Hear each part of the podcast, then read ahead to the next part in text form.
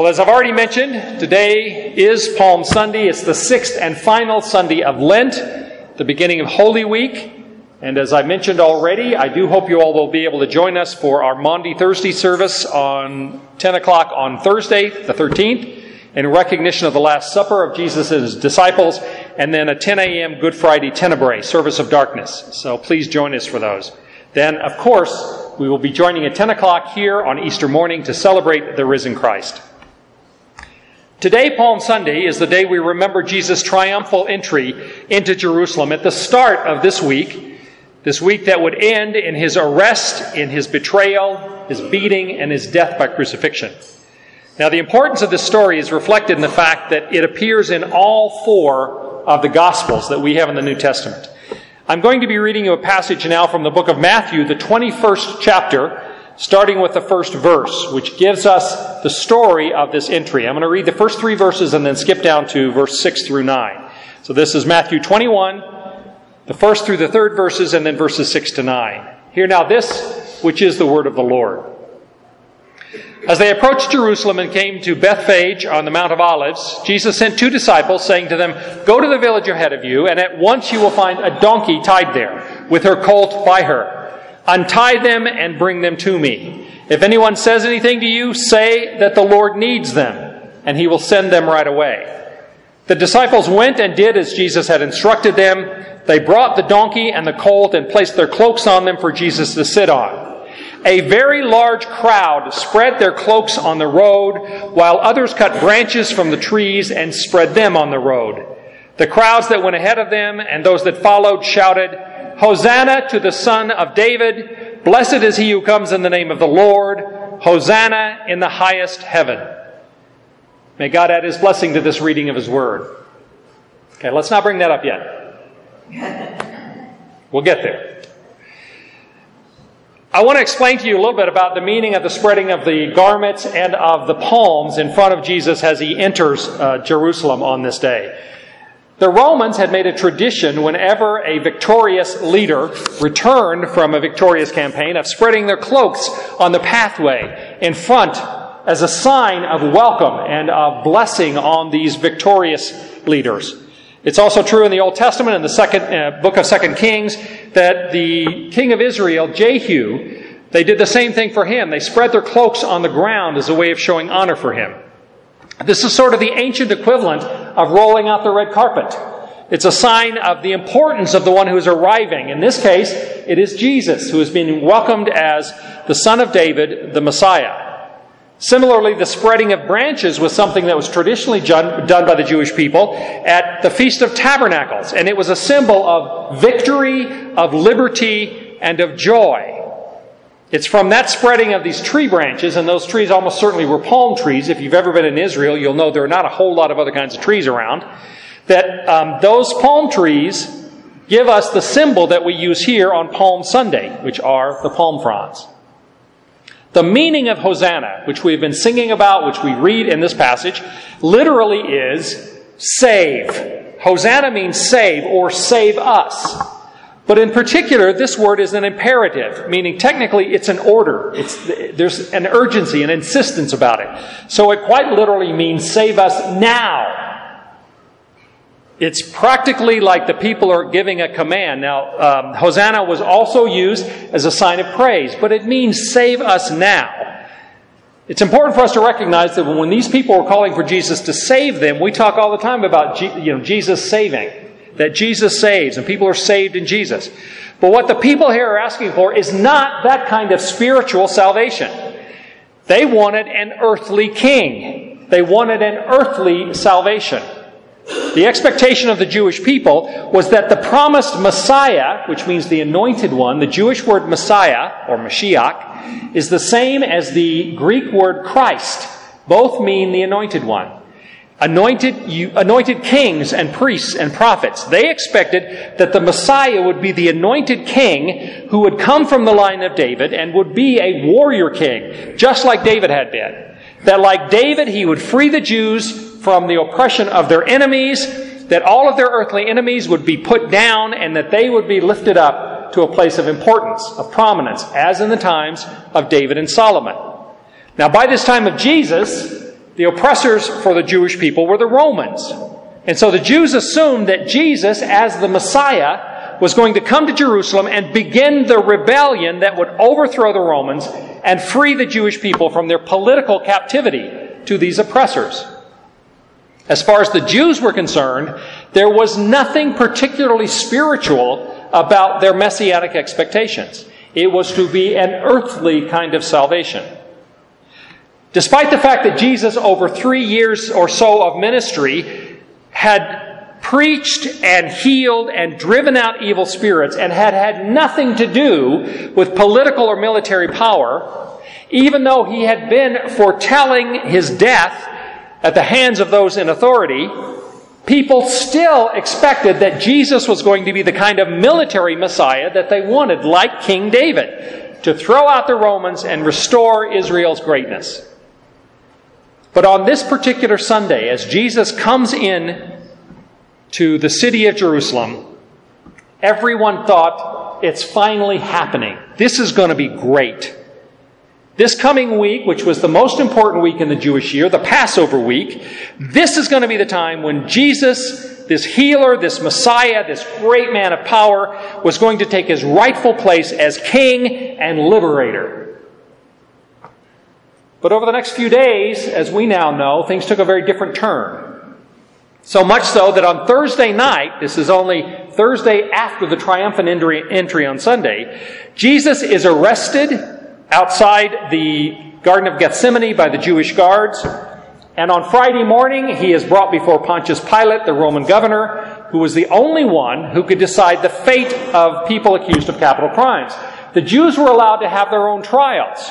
But if they determined that someone had done something that was worthy of death, they had to go to the Romans and get permission, because only the Romans, as the ruling power, had the right to commit capital punishment, meaning to put somebody to death.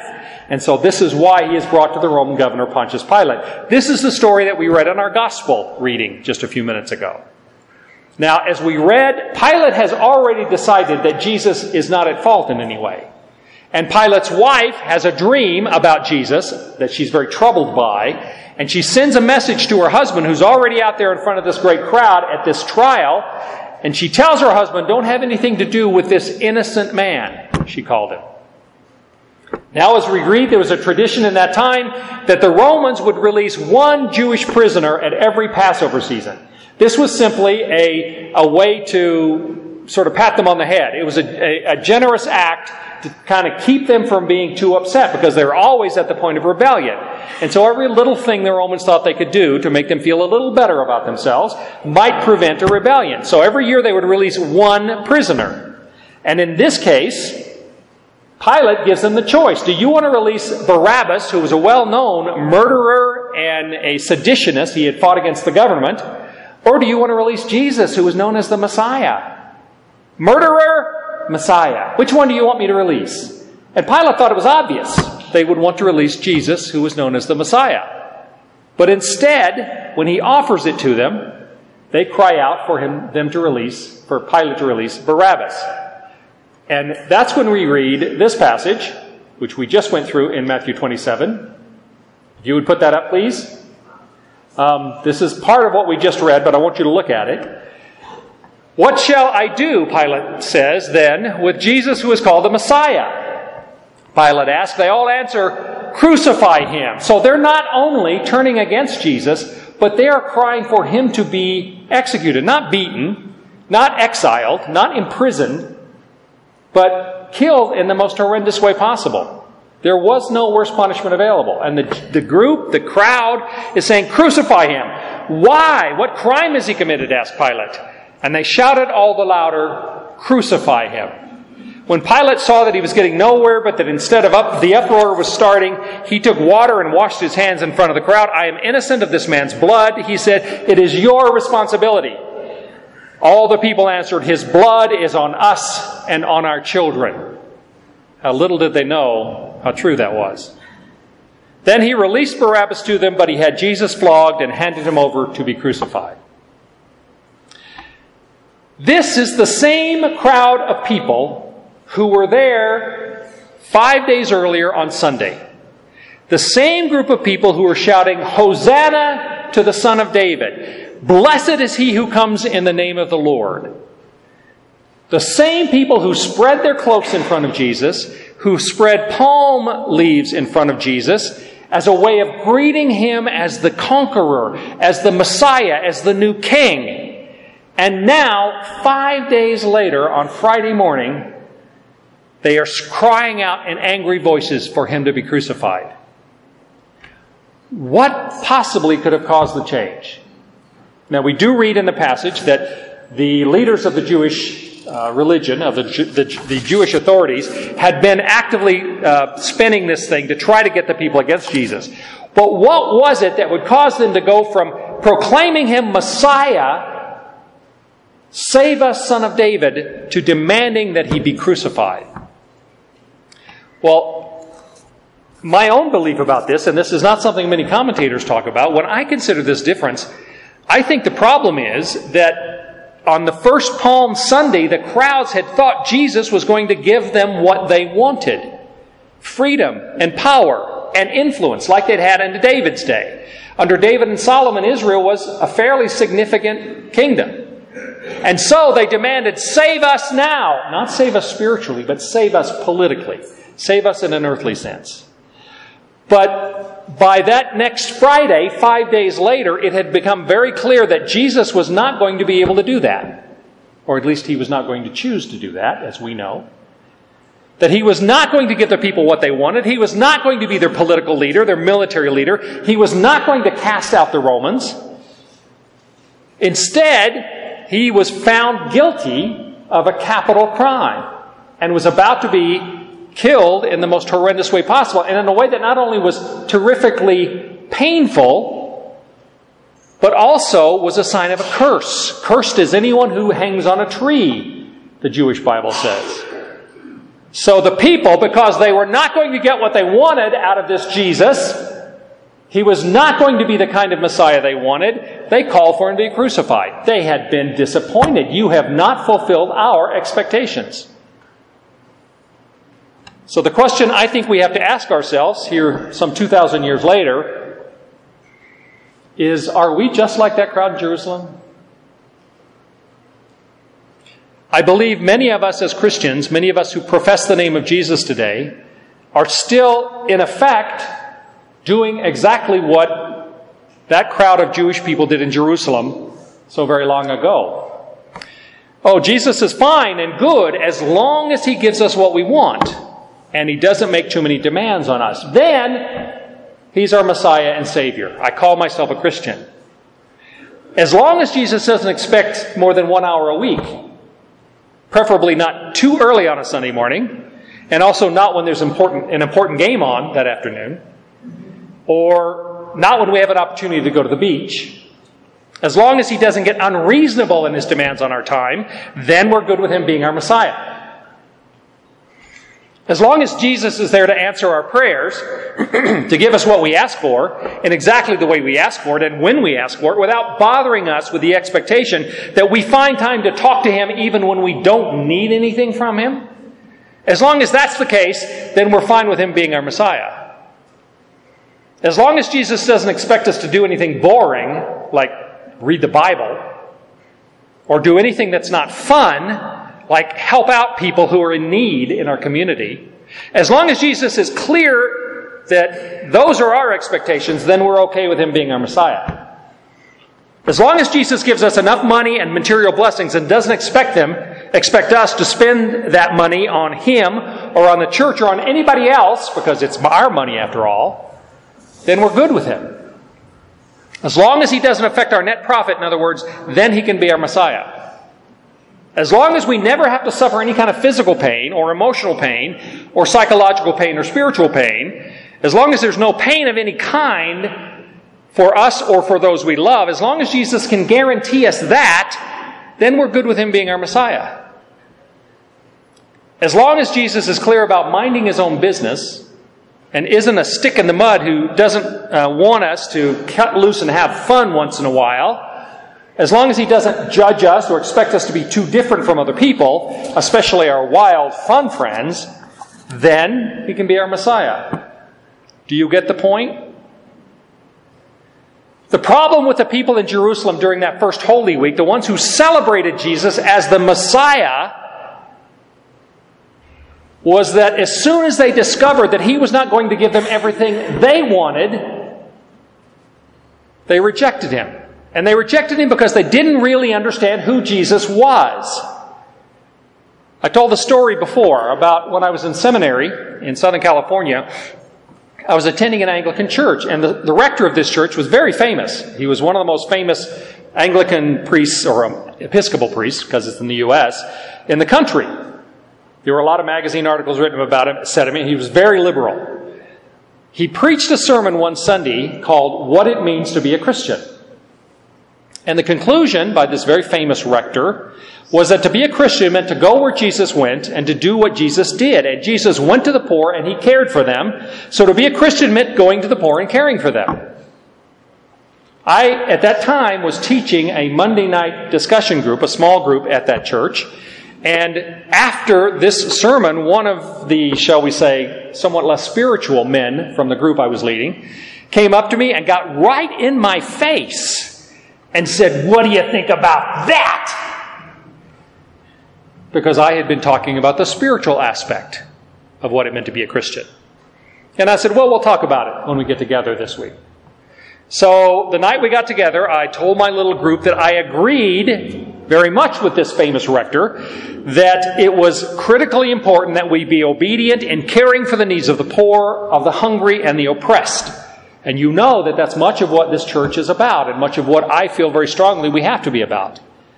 But I told them that more fundamentally than that, I disagreed with this famous rector because going to the poor and caring for them, as important as it is, is not what it means to be a Christian.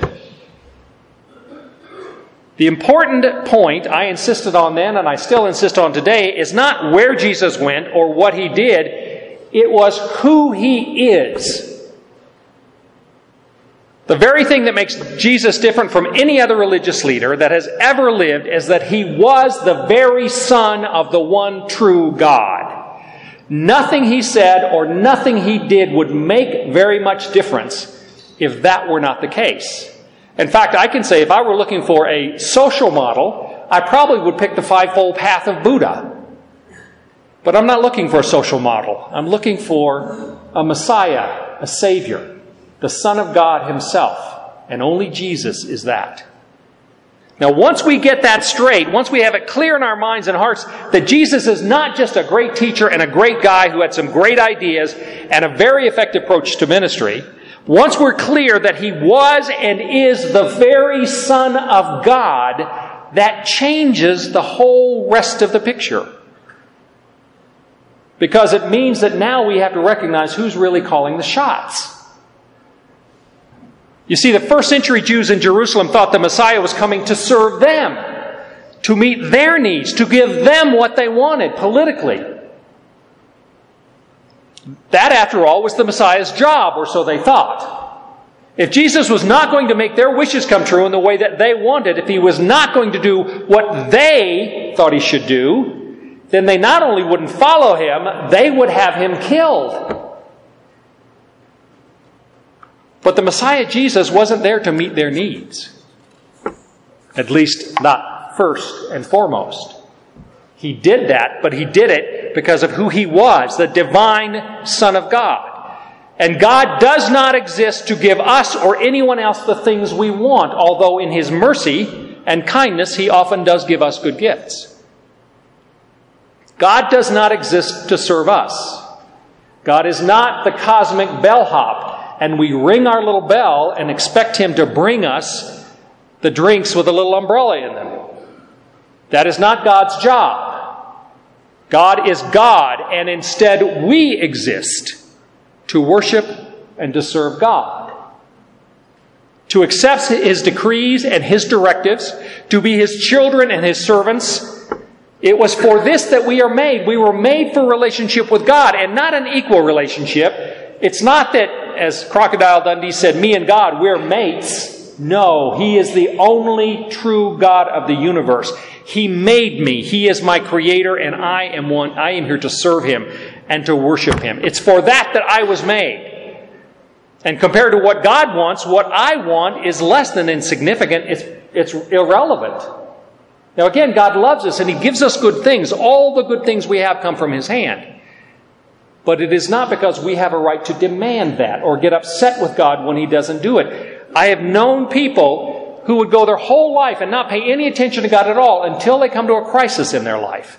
An illness on their part or on the part of a family member, a beloved one, and all of a sudden they pray to God and say, please heal. And then when God doesn't, they get angry at God and say, the one time that I needed God and He was not there for me. And I believe God says, well, what about all the other times when I was there and you didn't even bother to talk to me? And yet you expect me to show up and give you what you want when you want it? Is that the nature of relationship? God is God and we are not. God does not exist to serve us. We exist to serve Him. But He is a loving God and He does good by His people. We should come to God because He is God. He made us. He made everything else in the world. He loves us. He saved us through His Son Jesus. He is worthy of our praise and worship. And He wants to be in relationship with us now and forever. That's why we come to God, not so that He will give us what we want. Because, brothers and sisters, I don't know about you, but half the time what I want is not what I should get. G.K. Chesterton said, Not all desires are desirable. Meaning, a lot of the things I think I want, better for me I don't get them. God knows that. If we come to God, if we accept Christ because we think He will give us stuff, if we do it because of what we think we can get out of the deal, then the very first time things go wrong, the very first time we don't get what we want, we will turn away from God faster than you can say, selfish much. So we have to ask ourselves, are we just like the Jerusalem crowds on that first Palm Sunday, ready to acclaim Jesus as Messiah if he gives us what we want, but ready to kick him to the curb if he doesn't? What, after all, is the basis of our relationship with Jesus? It's a question I hope that this week of all the weeks of the year you will consider. This Holy Week, I want you to ask, what is my relationship with Jesus? What is my expectation of him, and what is his rightful expectation of me? I hope you'll consider that and pray over that this week of all weeks. Amen. Amen.